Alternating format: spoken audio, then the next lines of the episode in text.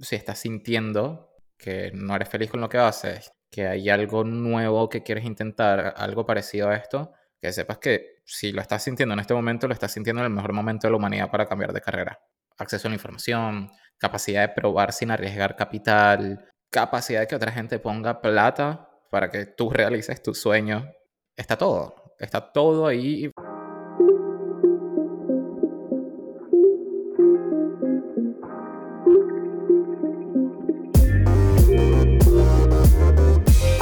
Todos y bienvenidos a un nuevo episodio de Hiper Creativo. Estamos ya en el número 29. Exacto, espero que no nos equivoquemos. Sí, bueno, mi nombre es Roxana Kruger y me acompaña Sergio Oriza de este lado, como siempre.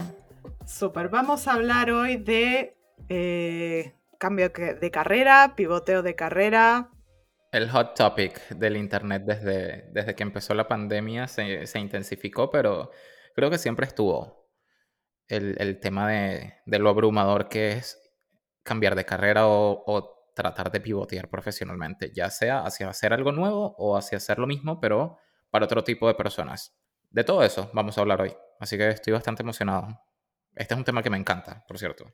Sí, a mí también y me toca bastante de cerca porque a mí por lo menos sí que he cambiado de de muchas carreras y he sido de todo porque he estudiado turismo, a lo que me dediqué un tiempo, a lo que después deserté completamente, a lo que en su momento intenté volver, pero también entre medio trabajé de cualquier otra cosa, sobre todo cuando me cambié de país, cuando llegué a España, ahí hubo que trabajar de lo que sea, pero sobre todo creo que me ha unido en, en todos los puntos de mi carrera, vamos a decirlo entre comillas, atención al cliente. Entonces siempre he estado relacionada con tener que atender de alguna u otra manera, ya sea de manera física, presencial, personal, o también atender al teléfono para eh, resolver, por ejemplo, dudas, eh, dudas de la gente.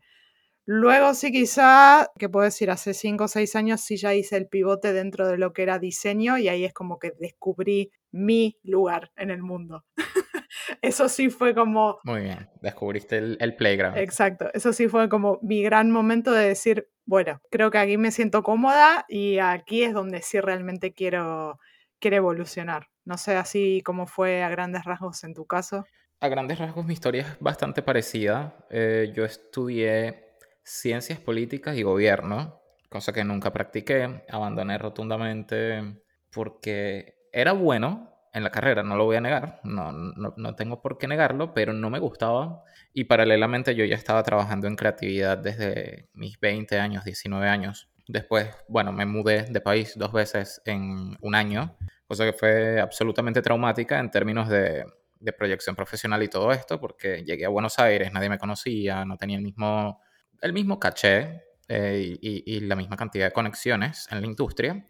Así que como tú, tocó trabajar de, muchas cosas, de, tropezar un montón y en algún momento empecé a enfocar mi carrera hacia la estrategia, la planificación o el diseño de marcas y negocios como tal. Eh, mi primer encontronazo con eso fue trabajar en una startup. Fue un desastre completamente. Muy seguro no sabía qué estaba haciendo con mi vida en ese momento, pero me interesó, así que compré todos los diplomados, cursos y, y masterclasses que pudiese al respecto terminé siendo estratega de marcas y ahora estoy pivoteando de nuevo. En este momento de mi vida estoy pivoteando, estoy dejando de concentrarme tanto en branding em, en diseño organizacional, que es básicamente hacer lo mismo con una envergadura más, más amplia. Es lo mismo, es alinear clientes, necesidades comerciales y atributos de marca, pero ahora no, no con un scope tan limitado como vender o sí, generar awareness de marcadores con un trasfondo como, en mi opinión, un poquito más significativo y que me hace sentir bien, pero sí, pivoteo de carrera en promedio una vez por año, así que... Sí, así que somos muy pro de pivoteo de carrera. A ver, también hay que decirlo, creo que em, a mí por lo menos sí me daba la sensación eh, que históricamente el tema de cambio de carrera siempre había sido mal visto, sobre todo por mis compañeros de trabajo en diferentes trabajos que había tenido. Y también he de decir que eh, viendo el caso de mis padres, incluso, porque mi padre trabajó, él hacía trabajos así más bien manuales, de cosas de metalúrgica y demás, pero trabajó durante, si no voy mal, 35 años de su vida en el mismo sitio. Y eso para mí siempre fue como, no entiendo cómo es capaz de ir cada día al mismo lugar con la misma rutina en los últimos 35 años. O sea, creo que eso también me sirvió para querer alejarme de eso, creo que ese fue uno de los, de los principales motivos, pero sí que durante mucho tiempo tuve como esa dicotomía entre decir, si cambio tanto de trabajo, ¿es que algo está mal conmigo? ¿O es que la sociedad es la que no funciona y yo no estoy encajando en el, en el sistema, vamos a decir? Eso, esa es, esa es como, como la partecita más candente de, de hablar de cambios de carrera, porque por un lado hay un componente social antes se cambiaba menos de carrera, creo yo otra vez. Disclaimer, no soy experto, no estudié historia del, del, del, desarrollo del trabajo en la sociedad occidental, pero no tengo que tener más de tres dedos de frente para entender que había menos oportunidades y que hoy en día yo tengo un teléfono, como te dije, creo que la primera vez que estuve contigo acá como invitado, tengo un teléfono que me conecta a 4 mil millones de personas. O sea, yo tengo acceso a ver cómo es la vida fuera de Buenos Aires, fuera de Argentina, fuera de la región latinoamericana fuera del, planeta, si me pongo a ver el feed de la Estación Espacial Internacional. Medita por 30 segundos lo que acabo de decir y tú entiendes por qué cada vez es más común pedir más. Porque cada vez es más común no conformarse con una relación laboral difícil o insana, por no decir lo, que, lo que está en mi cabeza en este momento, vamos a mantenerlo PG-13, porque cada vez es más sencillo entender que tienes posibilidades fuera del, del, área de estudio en el que te especializaste o cualquier cosa. O sea, ¿cómo crees que me siento yo aquí con mis 26 años viendo como un niño de 18 está ganando 150 mil dólares por mes jugando Fortnite en Twitch? ¿Y que yo puedo hacer? O sea, yo tengo un par de buenos reflejos, algún, algún juego debo pegar. Yo también puedo hacerlo. Otra cosa que pasa mucho es que la barrera de acceso es menor. Para nosotros es fácil pivotear de carrera. Si yo quiero, busco un curso de este chico, de este youtuber famoso, Andrew Algo. Es productor musical y youtuber. Tiene un curso de producción musical 10-10. Yo tengo una compu que me corre Logic Pro y tengo ese curso. O sea, si yo de verdad empiezo a sentir pasión por la producción musical, mi barrera de entrada es muy baja. ¿Qué van a hacer? 300 dólares para comprarme ese curso. La compu ya la tengo. Y el internet de este país me lo regalan, básicamente. Y lo mismo con cualquier otra disciplina. Uno, hay más opciones. Dos, estamos mucho más conectados. Tres, las barreras de entrada son más bajas. Habiendo dicho eso, los problemas de eh, elección vocacional existen. Cambiar de carrera no es bueno ni malo. Creo que la intención o, la razón detrás de los cambios es lo que determina, digamos, qué tan bueno o malo puede ser. Mis cambios de carrera hasta ahora han sido intencionales. Por supuesto, los trabajitos que, que pude haber tenido en el medio que son los que uno no pone en LinkedIn, que tuve cuando emigré, no sé qué, esos son situacionales. Si hubiese tenido la oportunidad de no aceptarlos, no los aceptaría porque no era algo que quería hacer. Pero digamos, mis pivoteos de comunicación política a creatividad y de creatividad a estrategia de marca y negocios y de estrategia de marca y negocios a desarrollo de organizaciones descentralizadas han sido cambios muy, muy intencionales que responden, uno, a la acumulación de experiencia que he tenido, porque si ves uno, construye sobre el otro, Estrategia de marcas construida sobre diseño y comunicación política, desarrollo de modelos de negocios y marcas construida sobre lo anterior y ahora yo diseñando organizaciones descentralizadas se construye sobre todo lo anterior. Entonces han sido eh, como, sí, intencionales. Ahora, si yo hubiese saltado de músico a artista plástico y después a delivery de comida y después a recepcionista, puede, otra vez, no puedo juzgar porque no conozco el caso, pero, pero dependiendo de qué es lo que esté detrás de los cambios, tú puedes saber si, si es como que un, un, juicio de la sociedad o si hay un caso de, de, dificultad ocasional ahí, pues, que también son, existen y hay que admitir que existen. No sé cómo lo ves tú ahí. Creo que hay un punto fundamental, es que antes, incluso vamos a hablar 20, 30 años atrás, no hace tampoco demasiado tiempo, eh, había una cierta necesidad de estabilidad y se suponía que si uno seguía la misma carrera durante mucho tiempo, se suponía que eso al final de cuentas daba una cierta estabilidad en cuanto a que, bueno, me puedo comprar mi casa, puedo, si tengo hijos, puedo, criar a mis hijos, les puedo dar educación y bla, bla, bla. Vale. Eh, llegado a ese punto, también se introdujo más o menos, ¿qué podemos decir? Hace 20 años, 25, todo el tema de los nuevos avances tecnológicos. Y creo que ahí fue uno de esos cambios fundamentales en los cuales cambió el paradigma completo del mundo. Entonces, eso es lo que a día de hoy a nosotros nos da muchísimas posibilidades, que en su momento fue eh, la, cuando salieron los primeros, bueno, primero el primer cambio fundamental, Internet, y quizá el segundo cambio fundamental, el tema de los smartphones.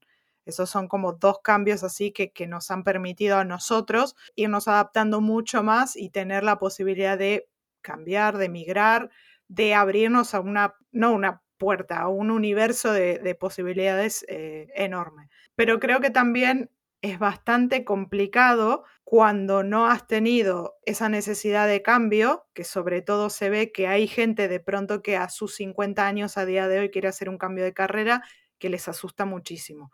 Porque creo que también hay un tema de mindset, de estar un poco dispuesto a cambiar, adaptarte a cosas nuevas, a estar tu cabeza o tu mente abierta a cosas nuevas. Y no sé si es tan habitual de ver, sobre todo en gente mayor, pero también lo he visto en gente más joven. ¿Dónde crees que puede estar el punto? Miedo es miedo, a ver. No sé cómo, cómo hablar de esto sin sonar como, como una mezcla entre Tony Robbins y Gary Vee. Pero si tú empiezas un pivoteo aterrorizado por la idea de cambiar, es muy difícil que, tú puedas concretarlo. Ahora, antes de pensar en cambiar de carrera, yo pensaría en mi perfil de riesgo, en, qué tan tolerante o adverso al riesgo soy, porque eso va a determinar uno mis primeros pasos. Y creo que lo primero que, que, cualquier persona tiene que hacer es evaluar de dónde están saliendo sus miedos. Hay miedos muy válidos. O sea, cambiar de carrera es un compromiso financiero, en principio yo en el mejor de los casos tengo los fines de semana libre y bueno, voy a empezar a dedicar mis fines de semana a cultivar esa nueva carrera. Perfecto, ahí no hay tanto riesgo, pero la persona que está en una situación económica, vamos a decir, un poco más precaria, que utiliza sus fines de semana para adelantar trabajo, todo esto, no tiene el, el lujo de explorar un hobby los fines de semana. Entonces, para esa persona, hacer un pivote de carrera significa dejar de generar plata algunos días. Si esa es la razón de tus miedos, perfecto, sal de la emergencia económica y después concéntrate en esto. Ahora, si los miedos son qué va a decir mi mamá, qué van a decir mis hijos, qué van a decir mis compañeros de trabajo con los que he compartido cubículo 10 años, estás viviendo la vida muy posiblemente de otra persona que no eres tú. No me siento bien adornándolo. Si tu miedo es la manifestación de, los juicios de los demás, estás viviendo una vida que no es tuya. Sin importar si estás hablando de cambio de carrera o, o, pintarte el cabello de rojo. Es lo mismo. Sí, sí, sí. Es que creo que eso es fundamental. Hay que tener en cuenta en la situación, sí, no solo financiera, tu situación, no sé, familiar, tu situación laboral, como le quieras llamar, pero eh, tu situación de vida.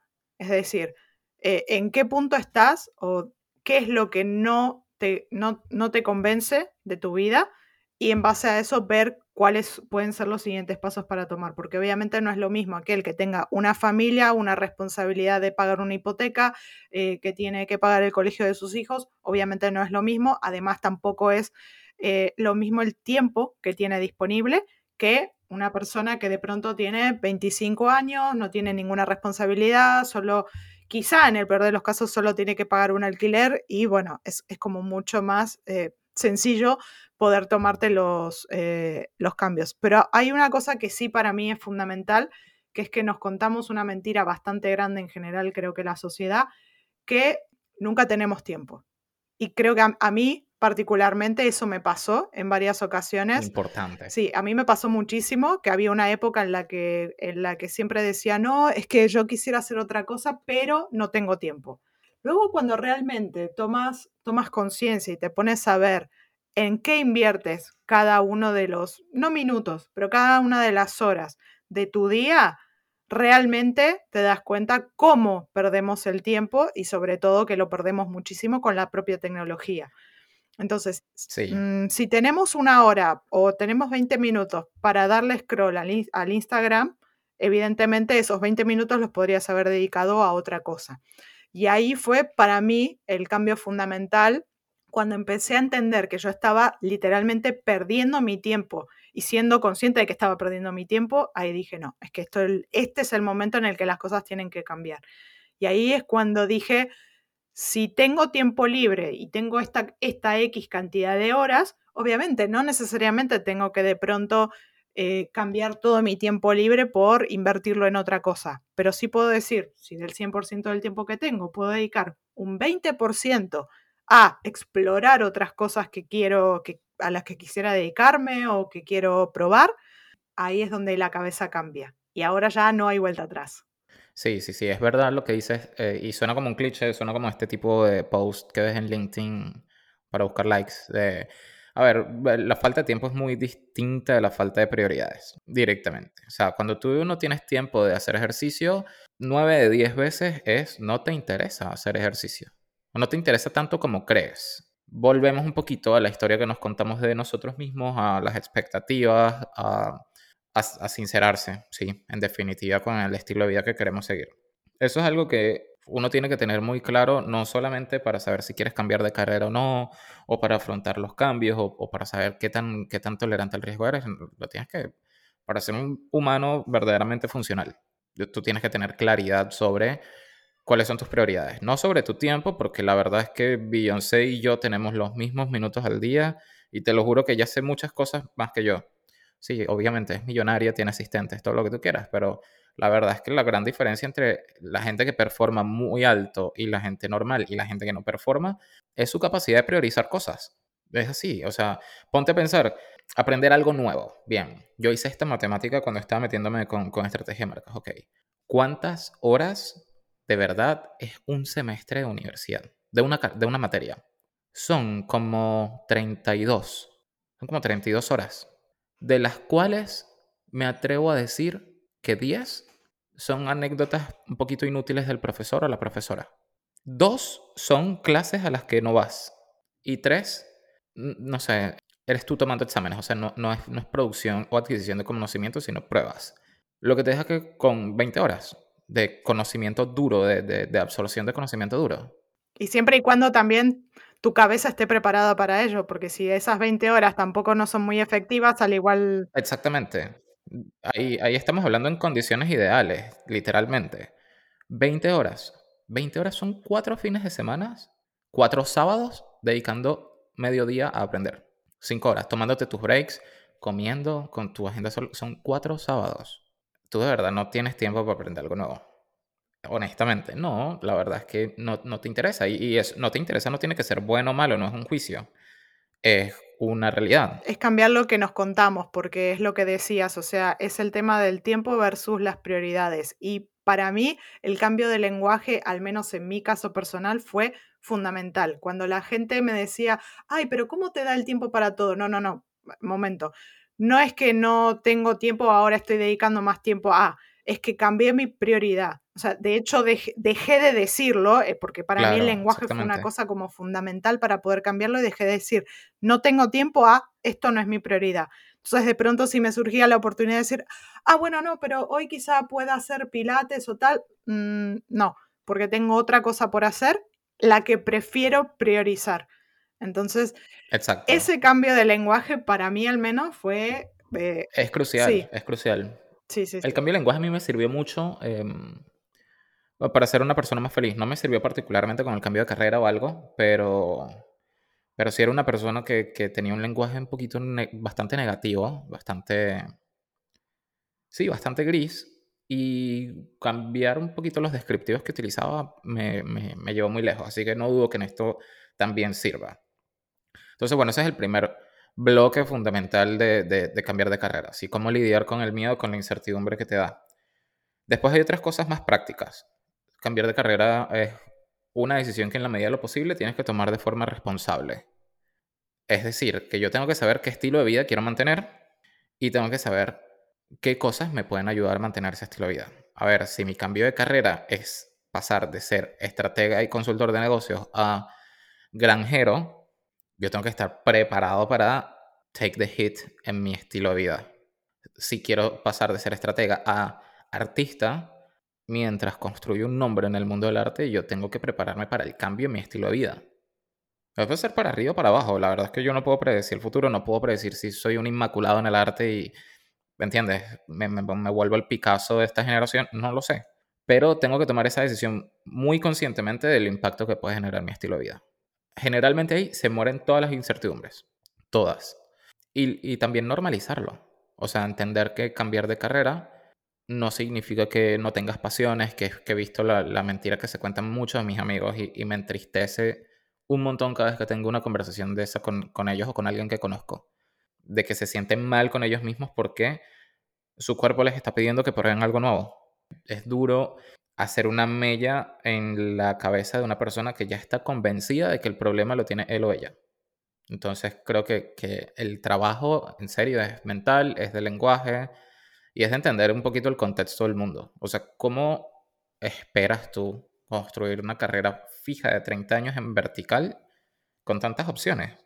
Sí, cuando el mundo además cambia tanto, o sea, no, no, es, no es fácil ni predecir ahora mismo, no es fácil ni predecir lo que puede pasar de aquí a dos años, menos que menos, a 5, a 10 o a 30, como pudo haber sido el caso, como lo dije antes, el caso de mi padre, o sea, 35 años haciendo el, literalmente el mismo trabajo. Parece que no, pero hay que tener una amplia, una amplia resistencia al tema de cuando se te presentan obstáculos y cosas para decir, a ver, ¿cómo me puedo adaptar a esto? Sí. Porque no, a día de hoy no hay nada asegurado e incluso si si sientes que estás por el camino por el que estás, no necesariamente que estés en un trabajo te va a asegurar el hecho de eh, tener eh, trabajo para el resto de tu vida.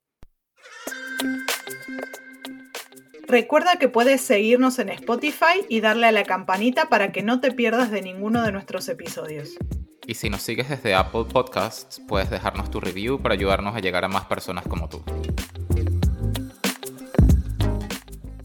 La seguridad es la ilusión más grande que, que, que existe y que la gente que, que decide trabajar en, en, una zona de confort como muy estable se cuenta.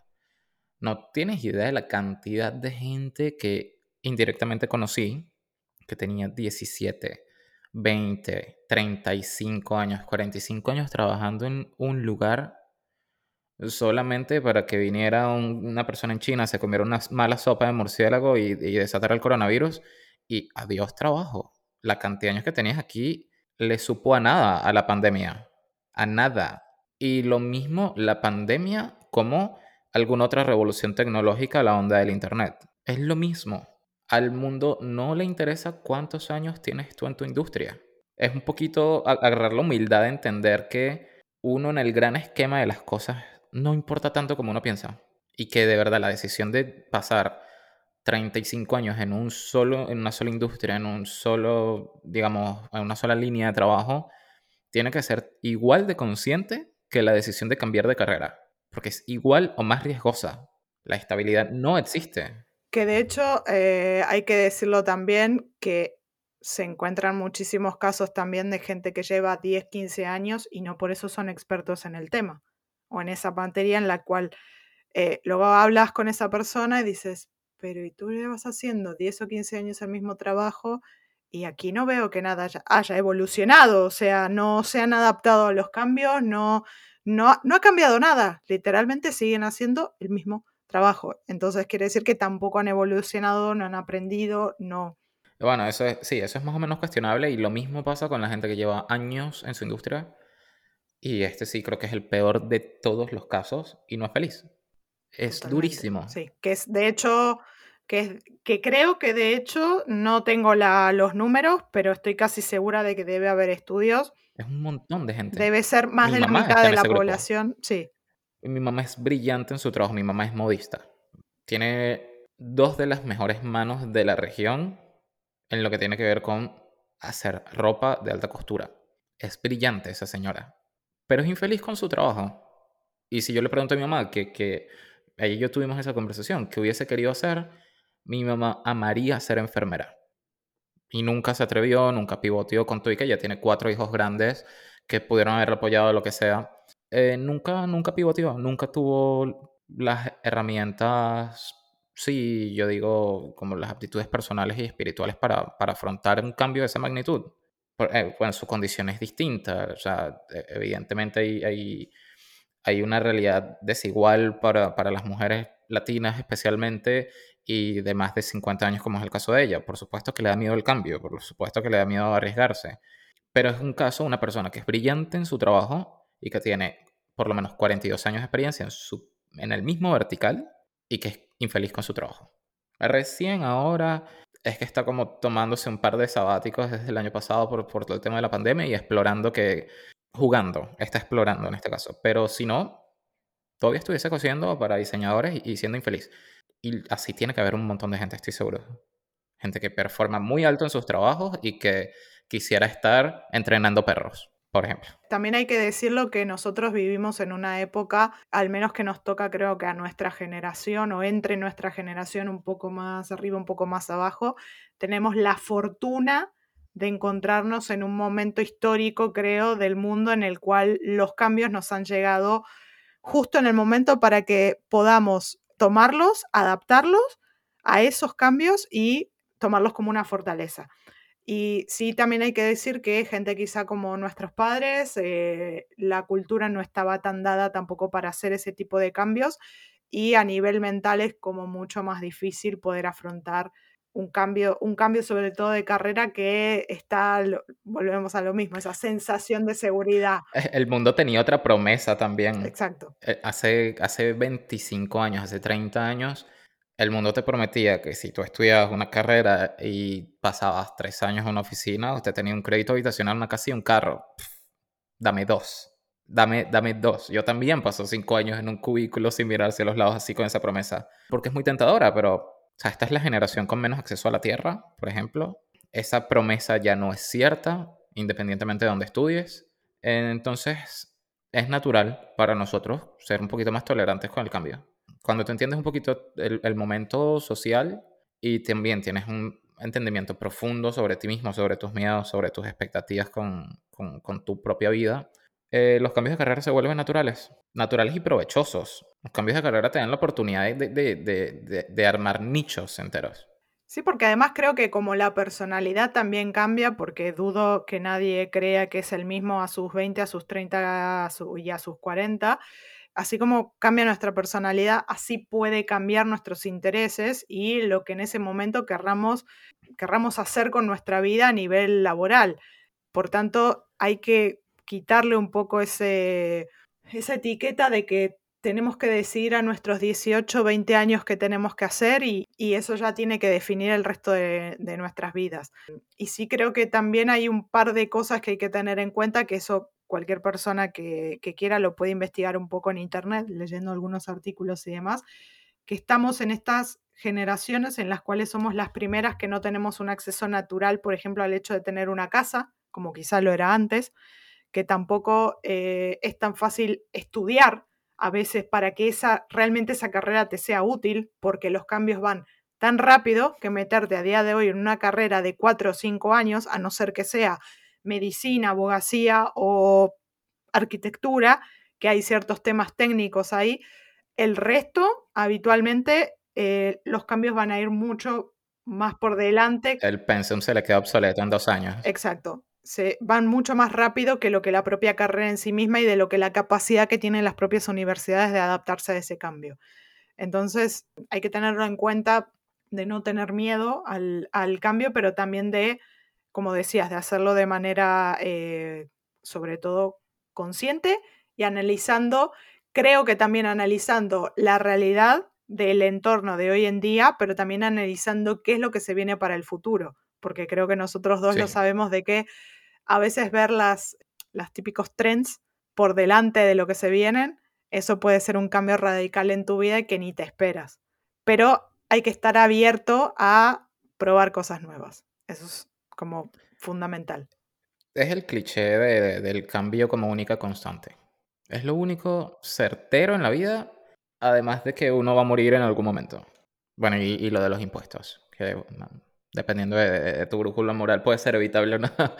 Em, pero es verdad, o sea, no se puede, literalmente, no se puede escapar del cambio. Demonizar a estas alturas el pivoteo de carrera es, es insensato e insensible al mismo tiempo. Así que, mm, no sé, si estás pasando por un... si estás sintiendo que no eres feliz con lo que haces, que, que hay algo nuevo que quieres intentar, algo parecido a esto, que sepas que si lo estás sintiendo en este momento, lo estás sintiendo en el mejor momento de la humanidad para cambiar de carrera. Acceso a la información, capacidad de probar sin arriesgar capital, capacidad de que otra gente ponga plata para que tú realices tu sueño, está todo. Está todo ahí for the taking. Así que mucho más que trabajar en, de dónde vienen tus miedos, la, parte de, la, otra parte es solamente ejecutar, hacer la tarea. El fin de semana, en vez de ir a, ir de fiesta, me dedico estas tres horas a, a, revisar este tutorial o a leerme este libro o lo que sea. Ya, es priorizar. Sí, y creo que hay una cosa que a mí por lo menos me daba mucho miedo, que era quién me va a contratar a mí por este currículum que tengo. Y luego en realidad te das cuenta que a lo largo de tus, de tus diferentes trabajos y o carreras, llamémosle como le queramos llamar, pero estos puntos generalmente no se pueden unir hacia adelante, sino que se unen hacia atrás. Ahí es donde realmente uno ve todo lo acumulativo, como decías en otra ocasión, lo acumulativo que es las diferentes experiencias que vamos teniendo. Porque de cada trabajo que has tenido, incluso aunque te pueda parecer el trabajo más horrible o, o más pesado que hayas tenido, seguramente algo has aprendido. Mínimamente, si no hacer algo a como no querías hacerlo. Eh, o has aprendido algo de ti, o te ha dado alguna nueva manera de hacer o de ver las cosas, o no sé, sencillamente te ha dado más paciencia, eh, incluso. Entonces hay que tener en cuenta eso, de que incluso aunque puedan parecer cosas que no, en, en, principio no se pueden unir, o de que sean cosas demasiado dispares, o que nuestros propios intereses puedan parecer muy dispares, hay que tener en cuenta que todo se va uniendo en pro de ir generando la persona que somos. Eh, nuestros intereses, nuestra manera de ver el mundo, nuestras relaciones, nuestro todo. Es súper importante eso también, valorar que cada una de las experiencias que has tenido, sí o sí, algo te han dejado. Y eso puede aportar muchísimo porque también había una cosa que escuché en un, en un vídeo de Chris Do en el que decía algo así como que tenemos que cambiar el título que nos decimos que tenemos por el valor que traemos al mundo. Entonces, eh, sencillamente, por decir el típico de diseñador gráfico, ¿no? Ok, si hago un logo, en realidad, ¿qué es lo que traigo? Aporto algo a la marca de esa persona. Vale, pero eso, ¿cómo además se puede extender? Si, aporto valor a la marca, ok, puedo aportar el valor a, la marca o a una marca personal o a su página web también o al, contenido en redes sociales o, y ahí se, es como que se extiende un poco las posibilidades que nos da el hecho de lo que ahora mismo es nuestro título o es lo que hacemos. Es repensar, repensar el perfil profesional. Siempre se lo recomiendo a la gente que es cercana y que hablamos de esto, repensar el currículo honestamente. Em, y eso es más que señalar la historia laboral, es decir, nombres, fechas y, descripción de trabajo, señala lo que sabes hacer. Yo puedo decir, puedo poner en LinkedIn ahora mismo Sergio Ariza, diseñador de cultura organizacional. Eso no te dice nada. Mi historia que te cuento sobre lo que he hecho, estoy haciendo eh, y hacer, es lo que te dice algo. Ahí la gente contrata skills, no, no historia laboral directamente. Por supuesto, habrá mercados laborales un poco más tradicionales que se ciñen al, currículo como ha tenido la misma forma en los últimos años. Pero mm, si hay una constante de la gente que se adueña de su propia historia es que empiezan a estar un poquito más arriba en términos de performance, que es algo que te da sí o sí ser consciente de tus habilidades y hacia dónde vas. Y generalmente esas personas se empiezan a meter en mundos, en burbujas, en comunidades donde cada vez es más raro que te pidan un currículo. No puedo recordar la última vez que en una entrevista, em, ya sea para un trabajo fijo o, en una entrevista para ver si un cliente le agradaba o no, me hayan preguntado cositas concretas sobre mi pedigrí educacional o este tipo de cosas como bien formales del currículo. La verdad es que la, conversación siempre gira en qué pongo sobre la mesa. ¿Cómo agarré esas aptitudes? Sí, hace una buena historia, pero la verdad es que la gente a mí me da plata o no, dependiendo de lo que yo ponga en la mesa. Si lo aprendí en Harvard, bien. Si lo aprendí eh, empíricamente, también. El resultado final es el mismo. Again, esto no es verdad en todas las verticales profesionales si eres un abogado, tienes que ir y hacer tus cinco años y obtener tu licencia. Como siempre, lo que digo es que la idea en la, que siempre termino. Sí, hay niños haciendo 150k al mes jugando Fortnite en Twitch. Sí, de verdad. Aparte de eso, hay gente que literalmente filma una película de un tornado lleno de tiburones y gana plata por eso. Entonces, si me dices que, que no puedes ganar plata con tus sueños, pues, la verdad es que me voy a poner bien incrédulo. Y las calificaciones formales y todo esto, ya hay círculos donde no están así. Por lo menos está siendo más común. No es el status quo, de ninguna manera creo que lo sea, pero está siendo más común. Y está siendo muy accesible para gente como nosotros, para gente em, que piensa que, no tiene posibilidades o lo que sea, por ser latino, por ser mujer, por ser, por lo que sea. En la mayoría de los casos es mentira. Es mentira. O sea, yo he visto gente adueñándose de espacios que salió del lodo, que salió de la nada, de verdad. Em, lo que es que hacer el reframing de la historia que uno se cuenta. Y después pivotear de carrera va a ser como salir de tragos un viernes. Una cosa a, decisión directamente. Pero es cuando uno se adueña precisamente de su narrativa. Sí, exactamente. Y luego, por otro lado, eh, habría una última cosa que a mí me gustaría añadir, que es el hecho de, al menos yo lo viví así, que fue empezar a cultivar relaciones porque una cosa que comentabas también esto de que no te acuerdas de la última vez que te han pedido currículum, uno de los, de los principales todavía, a decir, canales por los cuales se consiguen muchos de los proyectos o trabajos en los que puedas llegar a querer pivotar son a través de relaciones. La gente confía en quien conoce. Entonces, la realidad es esa, no es solo el hecho de la parte técnica, sí, claramente que te tienes que preparar y tienes que, conocerla, pero luego también tienes que ser muy consciente de generar nuevas relaciones en el ámbito en el que te quieras empezar a mover. Y eso es súper importante, o sea, obviamente también la parte online nos ha facilitado mucho eso, pero como ya comentábamos en otra ocasión, eh, por ejemplo, el tema de los meetups. Los meetups sirven no solo para aprender, sino para literalmente generar relaciones. Yo he tenido trabajos gracias a, o me han surgido trabajos gracias a participar una y otra vez en meetups en los que finalmente te llegas a conocer a un punto que ya pareces, somos amigos de toda la vida, y eso genera eh, la confianza para que luego esa, esa otra persona quizá te pueda contratar para algo. Y esas comunidades son súper útiles y el tema de las relaciones son lo que probablemente te va a conseguir un trabajo. No sé cómo fue en tu caso. Y relacionado, relacionado con eso de, valga la redundancia, relacionarse con, gente en la industria, ser público con tu cambio de carrera es increíblemente útil. Mi, este pivoteo de carrera actual mío empezó en julio. Tomé la decisión de empezar a meterme en el vertical de empresas de blockchain y tecnologías emergentes. Bastó que lo empezara a decir para que las oportunidades empezaran a salir.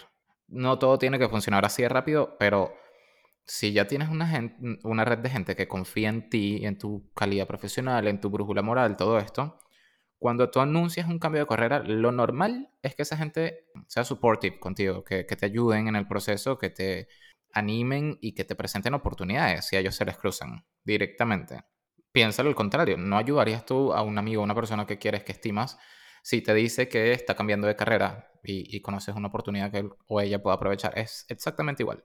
Exactamente igual. Así que sean públicos con, lo que quieren hacer. Porque en el mejor de los casos te recomiendan lo que termina siendo tu primer proyecto y en, en el caso más común te señalan la dirección en la que puedes caminar. No, nunca, nunca subestimen el poder de ser públicos, de abrirse con, con la gente que confía en ustedes y de empezar a participar en conversaciones.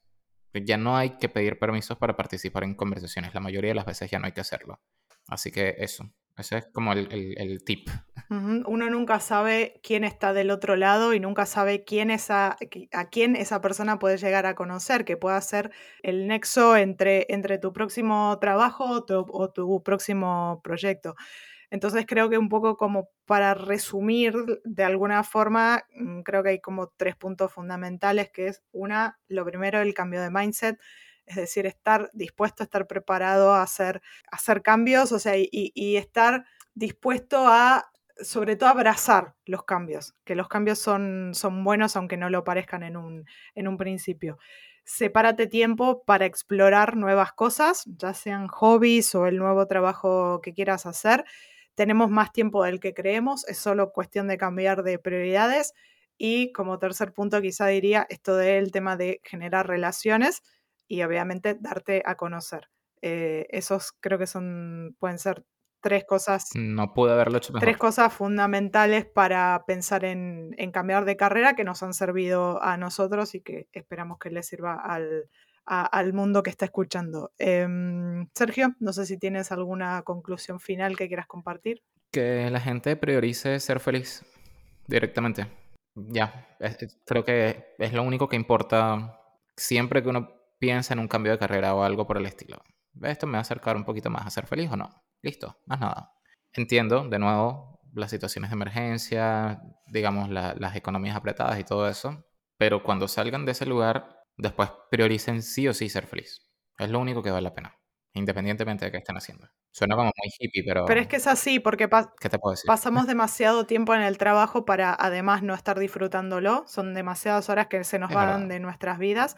Y una última cosa que yo diría sería, y es una pregunta que a veces suena un poco fuerte, pero que te hace repensar bastante, es si te dijeran que te mueres mañana, ¿estás teniendo la vida hoy que quieres? ¿Eres feliz con la vida que tienes hoy? Si respondes que sí, genial, vas por el buen camino. Si respondes que no, pues planteate dónde entonces está, qué es lo que no está funcionando. ¿Dónde están las prioridades directamente? Eh, ahí es donde está el secreto, en las prioridades. Bueno, esperamos entonces que les haya servido y que les haya gustado este, este episodio. A nosotros eh, nos hacía mucha ilusión hablar del mismo porque nos toca de alguna forma muy de... Este fue muy personal. Muy de cerca. Bueno, esperamos que nos, eh, que nos sigan en nuestras redes sociales. Si tienen cualquier comentario, consulta o lo que sea, nos pueden seguir en arroba hipercreativo podcast o en nuestras redes sociales personales también, sobre todo Instagram, LinkedIn y demás. y bueno, nos vemos... Twitter. En Twitter estoy siendo más activo que en otros lados. Ya, de verdad. Instagram, blog. No, mentira. En Instagram publico también historias. Pero sí, pregunten lo que sea, por donde sea. Súper. Y bueno, entonces, eh, muchas gracias, Sergio. Muchas gracias a todos los que están escuchando. Y nos escuchamos el siguiente episodio en un. seguramente el próximo lunes. Sí, nos vemos la semana que viene. Bueno, nos vemos, no, nos escuchamos. Próximo lunes, como siempre. Chao. Hasta aquí el episodio. Esperamos que lo hayas disfrutado. Si te gustó, por favor compártelo con alguien a quien pueda interesarle y cuéntanos qué te ha parecido en nuestro Instagram arroba hipercreativo podcast. Nos escuchamos el siguiente lunes con un nuevo episodio de Hipercreativo.